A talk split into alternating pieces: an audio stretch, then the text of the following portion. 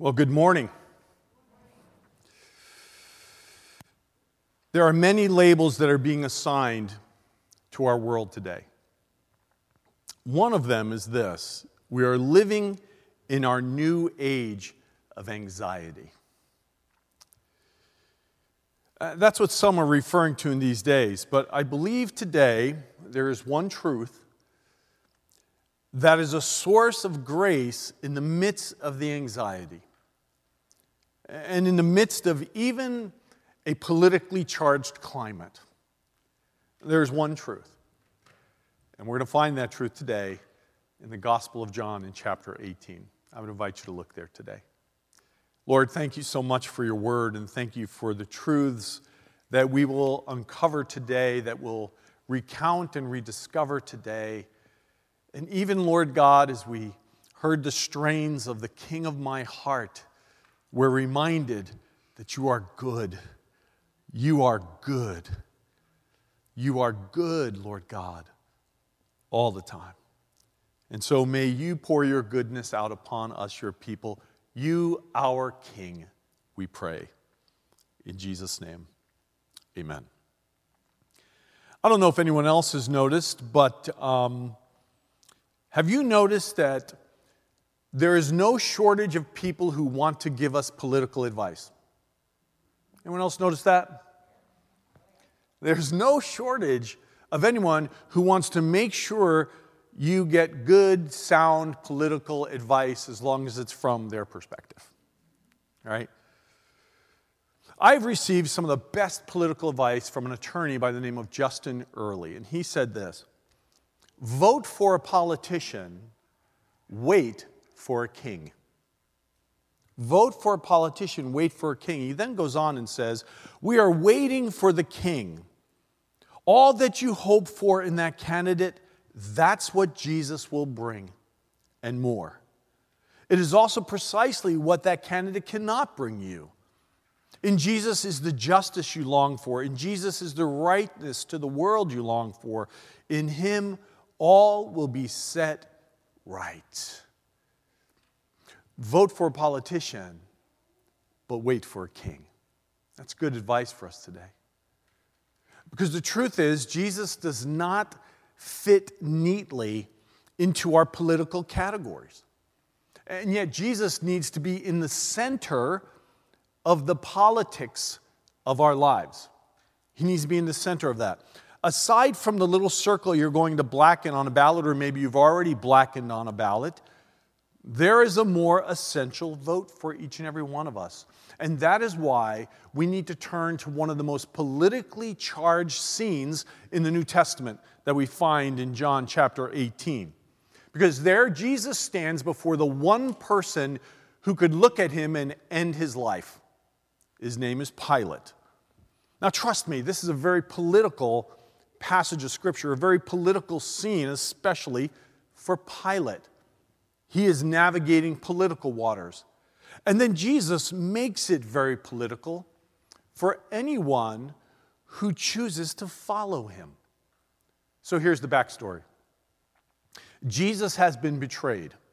In fact, the, the same word that describes the actions of Judas for betrayal is also used to describe the actions of the religious leaders, the religious elite. It's also used to describe the actions of Pilate himself. So at every level, we see Jesus has been betrayed. And by this time, Peter has denied him three times. Jesus has been interrogated by religious power brokers, the scribes, the Pharisees, and the Sadducees.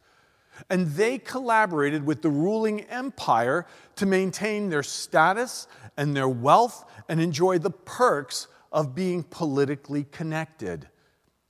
But in the hours spent with him, not once, not once did the Pharisees and the Sadducees and the scribes, not once did they ask the question. The question.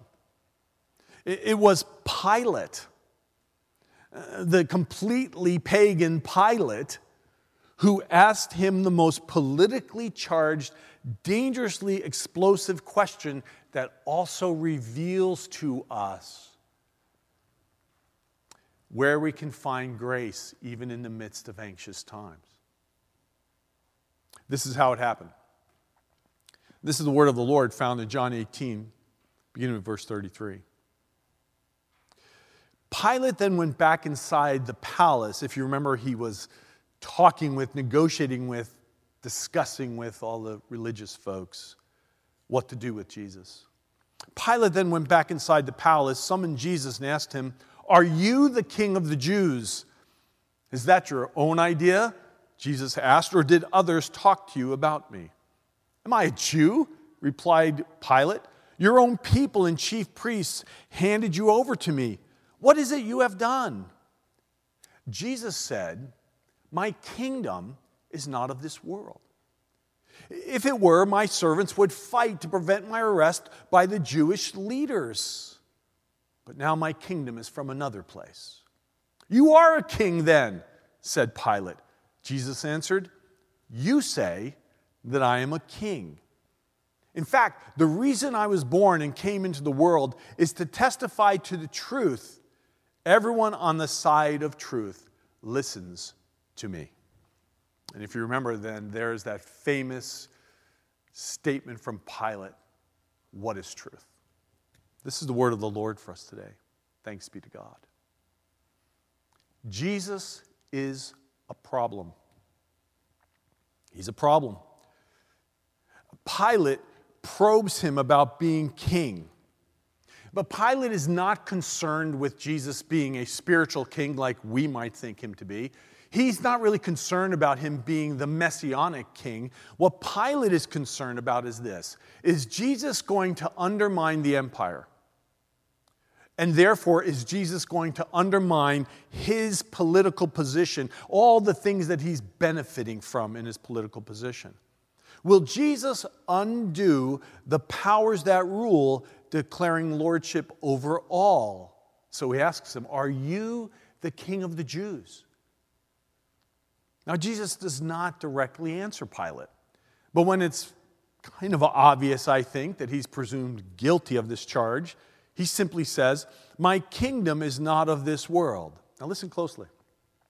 If it were, my servants would fight to prevent my arrest by the Jewish leaders. If it were, my servants would use the worldly ways and power to get what we want. But now my kingdom is from another place.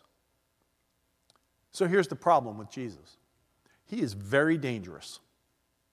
Pilate does not even recognize how dangerous Jesus is. He makes fun of his response, actually, but later we read Pilate is afraid of Jesus. We read that in chapter 19. So no longer is this the simple hillbilly carpenter from uh, you know, some off backwater town that the Jewish leaders at one point probably dismissed him. No longer is he the harmless Jewish joke that Pilate made of him. Now he's a threat. But here's a question Why was everyone now threatened by the prospects of who Jesus said he was?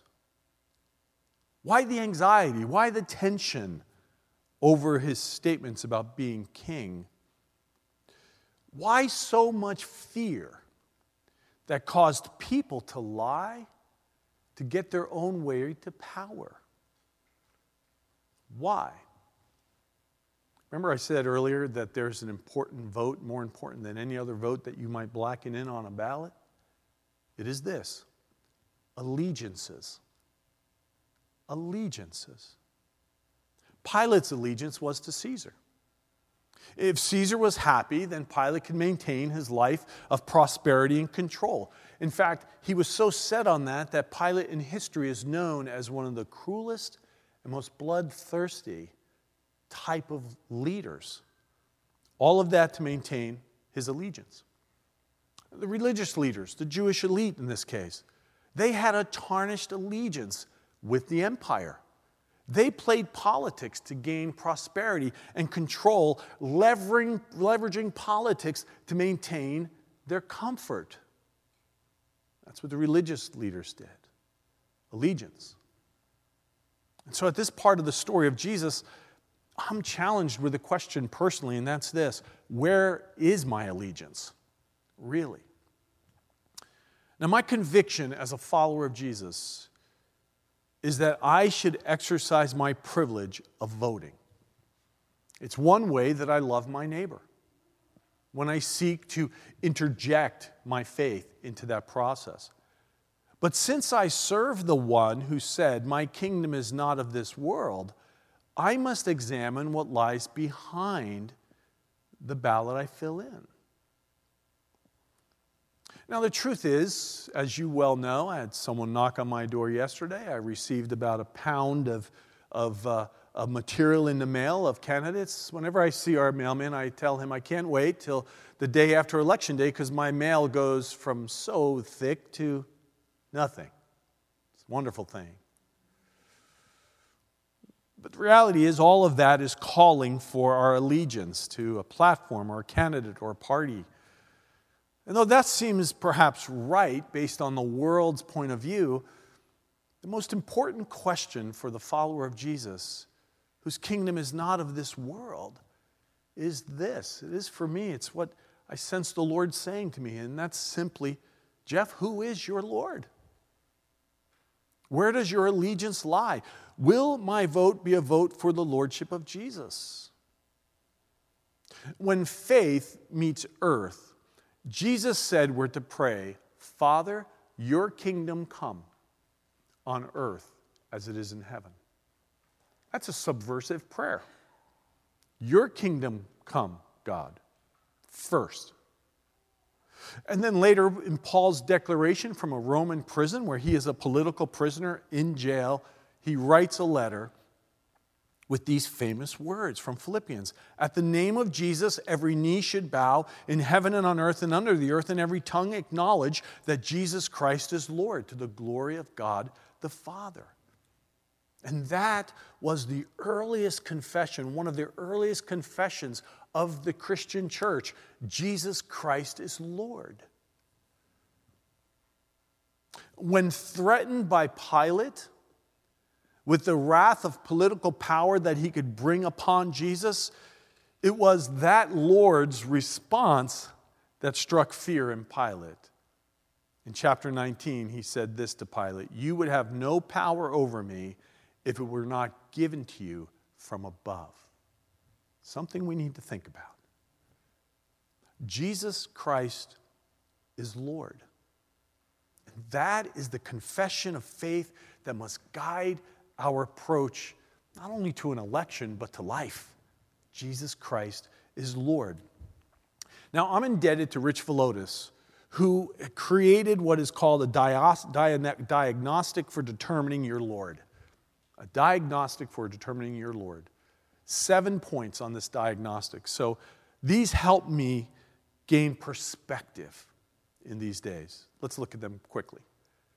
Number one, you know Jesus is Lord when whoever gets elected, we are not paralyzed with anxiety. Amen. There are real issues at stake that concern us. We know that. Yet, when we allow our fears and our anxiety and our anger to permeate our hearts and rob us of peace, are we losing sight of whose we really are and who has hold of us? You know, one of my favorite passages, which I default to, you probably have now heard me say it many times, is Colossians 1:17. Christ is before all things, and in him all things hold together, including elections. Right? All things hold together. So whoever gets elected, we're not paralyzed with anxiety.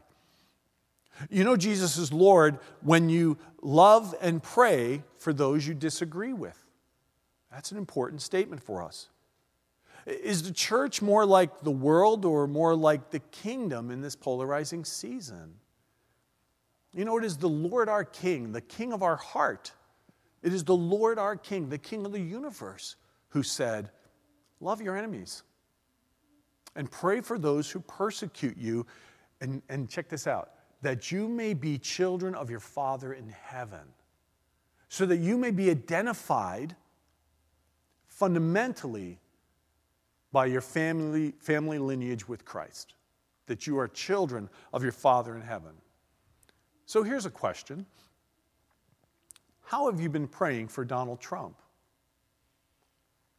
How have you been praying for Joe Biden? How have you been praying for the political season? And, and how have you been praying for, uh, for the church in the midst of it? Are we praying that we may be the children of our Father in heaven? Be known as that, right? So, you know, Jesus is Lord when you pray for those you may disagree with. You know, Jesus is Lord when we confess limits and blind spots. Uh, Rich Villodas went on to say this When we are in the thick of it, it's easy to focus on the sins of the left side and the right side and pay no attention to our inside. Right? It's either amen or oh me at that point. But hear that again. When we're in the thick of it, it's easy to focus on the sins of the left side and the right side and pay no attention to our insides. And so we have to be careful that we we do not um, risk politically seeing the speck of sawdust in our brother's eye, but pay no attention to the plank in our own eye. And the truth is, if Jesus is Lord, then that means I am not. And then there's this real possibility that I may be wrong, right? Or at least I may not be seeing things as they ought to be seen. I need to factor in my limits and my blind spots that I have in my life. And here's why that's so important. The way Peter put it, he said, Clothe yourselves with humility toward one another, because God opposes the proud, but shows favor to the humble. And that's one of the things that God repeatedly says over and over in Scripture one of the, one of the most one of the most damaging sins is the sin of pride and arrogance. And so I need to come to the Lord and say, Lord, please help me understand my limits and my blind spots. I confess those to you. Lord, I surrender those to you. Help me see them. You know, Jesus is Lord next when we don't anoint a candidate or a party as God's candidate or party. Now, that's really important for us because we're all tempted in some form or fashion, again, to try to fit it all together under our faith. Eugene Cho is accurate when he says followers of Jesus should not be in bed with any of the political parties. When we allow political allegiances to identify us, we become tempted to distort the Bible to justify our politics and our allegiances. We need to be open to thinking whether or not we're doing that. Because you see, we must recognize that the provider of all good things for us is not found in the election, but in Jesus Christ. So to treat a party or a candidate as ultimate is dangerous. It can be idolatrous. You know, in, in the scriptures, we read these words We know the whole world is under the control of the evil one, but Jesus Christ is the true God. Keep yourselves from idols. What a good word of instruction. Remember what Paul said earlier when he was writing that letter to the Philippians? He said, Jesus Christ is Lord. And when he said that, he was using political language that was reserved in his time for, you know, declaring Caesar's lordship, that Caesar was Lord. But when he was saying that, he was saying, Caesar is not Lord nor any Caesars are Lord. Only Christ is Lord. And so that should cause us to, to think again about our allegiances. And then you know Jesus is Lord when the Lord's concerns become our concerns. When you go into the Sermon on the Mount, some have referred to it, many have referred to it as the constitution of the kingdom of God. I love that designation. Everything from relationships to truthfulness, to the poor, to those unlike us, to the issues of pride, to worry, to spiritual discernment, and so many other things are listed there what we do with our enemies, what we do with love, what we do with forgiveness, all those things. Life is listed in the Sermon on the Mount. You can go to Matthew 25 and you can see what Jesus really values. What is it that Jesus really values? Well, when you read Matthew 25, you find out that he values the least. And for us, that's the poor, the unborn, the widow, the orphan, the imprisoned, the refugee, and others who are finding themselves in compromised positions who are the least. And so when I start um, realizing that He is my Lord, that means His concerns become my concerns. And so then when He says, Seek first God's kingdom and His righteousness in the middle of the Sermon on the Mount, I then realize that I need to start by also thinking about what concerns Him and letting that rule my life, my decisions. And then you know you truly believe Jesus is Lord when we listen more to Jesus' voice than prevailing voices. Now, I don't know about you, but um, I am easily sucked into the political vortex of information of our day. Um, I have to limit my exposure. Isn't this appropriate? Just right now, it popped up weekly report available. It's telling me how much I've been on my phone this week. How appropriate is that? I have to put my phone away personally. This is a personal confession time. I have to put my phone away with intention to limit my exposure to my news feed. Because I am tempted not once, but multiple times in a day to type in news and let that inform me. And sometimes when I do that, you know what happens? I get anxious. So I have to literally put that away, fast from that in points of the day. Whether it's the misleading mailers or the harsh social media posts or the biased news coverage or that link that always calls me to check the news, whose voice matters most is the question I have to ask myself. And so, what would happen? Here's something practical, especially for the next nine days. What would happen if you committed to fasting from the news feed and feasting on the scripture? Fasting from the news feed and feasting maybe on the Sermon on the Mount. What if for the next nine days you took Matthew 5 through 7 and you feasted on that? while fasting from the news. I'm not telling you to bury your head in the sand and not know what's going on, but maybe find some points of fasting in the day. This is why spending time with God in these days, for me anyway, is critical. And those words from the psalmist mean so much. Be still and know that I am God. Because there's so much noise around me. Maybe I just need to be more still and know that He's God.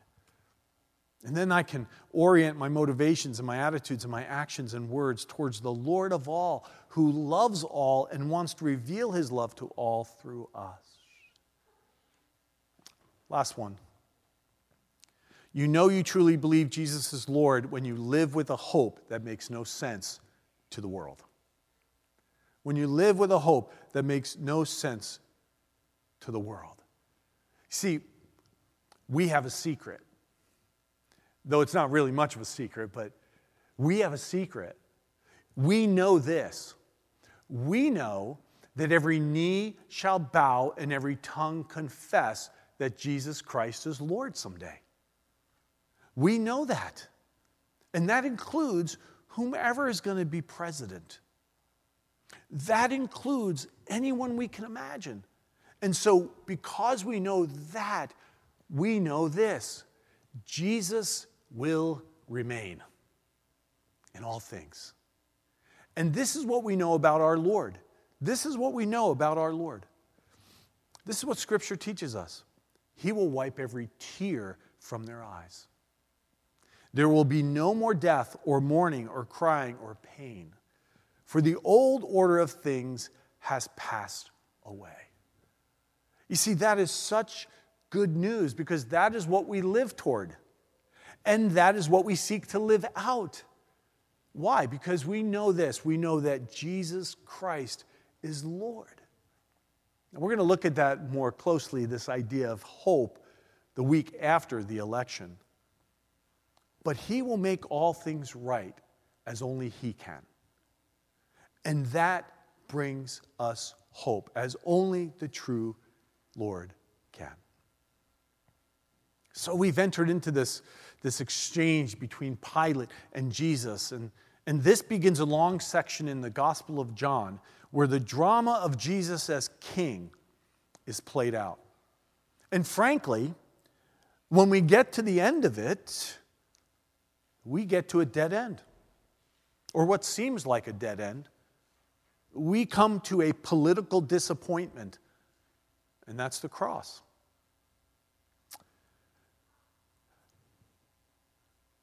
But in the cross, Jesus reveals his kingdom is above all kingdoms, especially the kingdom of our hearts. You know, the kingdom where selfishness and materialism and individualism and pride want to rule. The kingdom where anxiety and fear want to set up shop. There's no president that can deal with that kingdom. No law, no legislation that can deal with that kingdom. But the Lord of the universe, that's his specialty the kingdom of our hearts. Remember what Jesus said to Pilate My kingdom is not of this world. No, it's not of this world. But it is an alternative in the midst of this world. Jesus also said to Pilate, The reason I was born and came into the world is to testify to the truth. Could the alternative to the kingdoms of the world be a kingdom of people anchored in the truth that Jesus is Lord? Could that people be the alternative? Whose lives reveal to the world around them the kingdom of that Savior whose fundamental desire is to see a world made right, where his love conquers all the isms we hold on to, where he is the king of our hearts. Are we the alternative people? Part of his kingdom, where he is the king of our hearts. No matter who is in the White House, who sits on the Supreme Court, who walks the halls of Congress. Jesus Christ is Lord. And gratefully, gratefully, I'm not, and you're not, and no one else is. Jesus Christ is Lord to the glory and praise of God the Father. And that is the King who wants to govern our lives and govern them rightly. Amen. I'm going to ask our instrumentalists if they would come to their instruments and as we listen to the strains of Take My Life and Let It Be, I would invite you in these moments to think about one thing. I'd invite you to reflect on Jesus Christ is Lord. And then fill in the blank. Jesus Christ is Lord of. Jesus Christ is Lord of what area for you? What place for you? What point of anxiety in this day of societal anxiety is the place where Jesus needs to be Lord? Where is it in your own life that you just need to remember that the Lord of the universe is holding you. Jesus Christ is Lord to the glory and praise of God the Father. In a moment, we will go from this place. But before we're dismissed, may we remember and may we go as the people who declare with our lives Jesus is Lord. And let us reflect on that today. As you hear the strains of this music, before we're dismissed, remember Jesus is Lord. And where is it in your life where you just need Him to be the Lord of all? Jesus Christ is Lord.